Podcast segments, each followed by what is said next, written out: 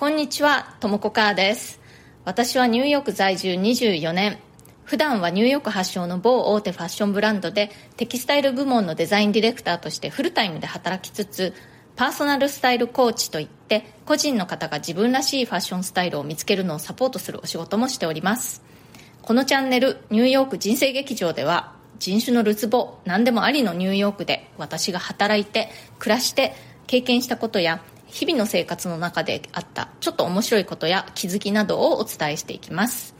ニューヨークの自由でポジティブな空気感がお伝えできたらいいなと思ってやっております。それでは今日もよろしくお願いします。ニューヨークここ数日雨が続いていまして朝起きた時もね外が曇ってて暗い感じなんですね。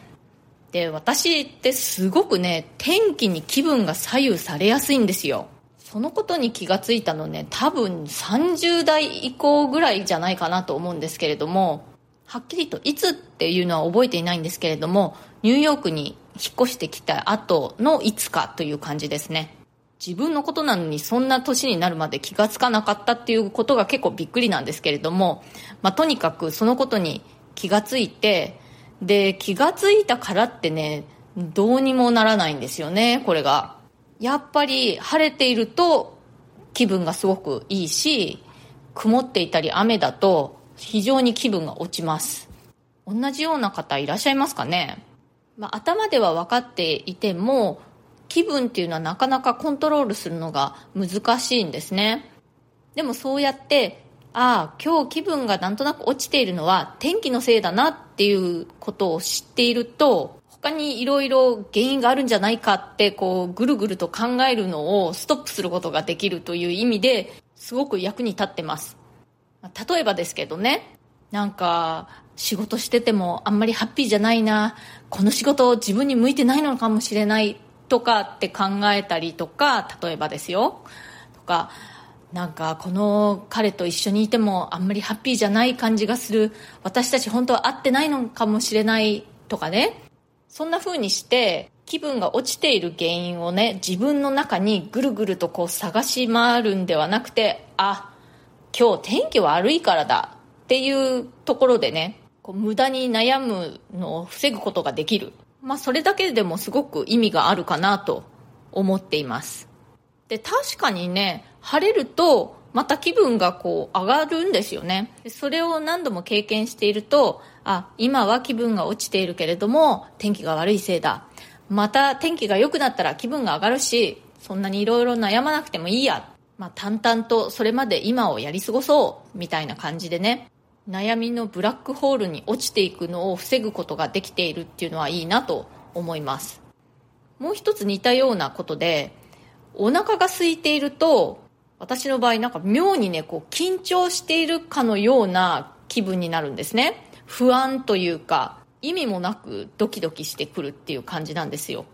よくお腹が空くとイライラするっていう話は聞きますけれども、私の場合はイライラというよりは、なんかこう不安でドキドキするみたいな感じでどうしちゃったんだろうっていう感じになるんですね。で、そうするとちょっとね、悪循環で緊張してる感じだから、本当はお腹が空いているのにあんまりお腹が空いてないかのようななんかあんまり食べたい気分じゃないような風になってしまうんですね。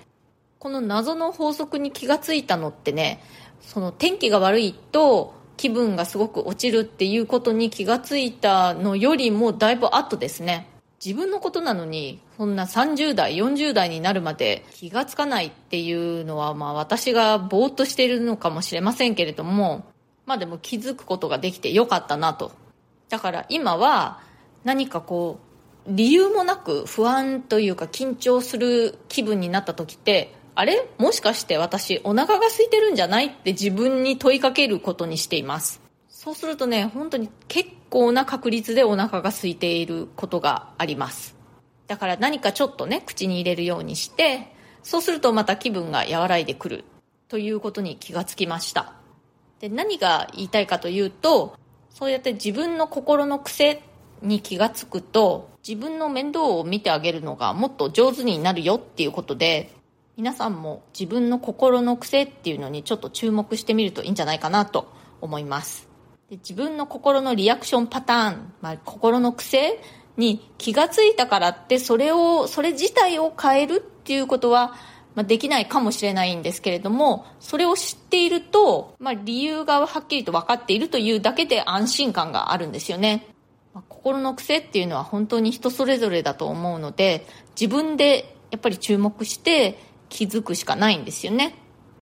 はい、今日はこんな感じで終わりにしたいと思います。ニューヨーク、明日には晴れるみたいなんですけど、またその後雨みたいですね。まあ、淡々とやり過ごします。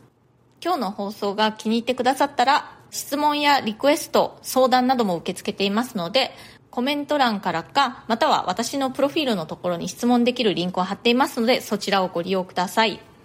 ニューヨークのことやファッションのこと、海外で暮らすこと、海外で働くこと、キャリアチェンジのこと、人生で何かチャレンジしてみたいことがある、などなど、私にお答えできそうなことであれば、この放送の中でできるだけお返事していきたいと思います。今日も最後まで聞いてくださってありがとうございました。それではまた次回、ともこかーでした。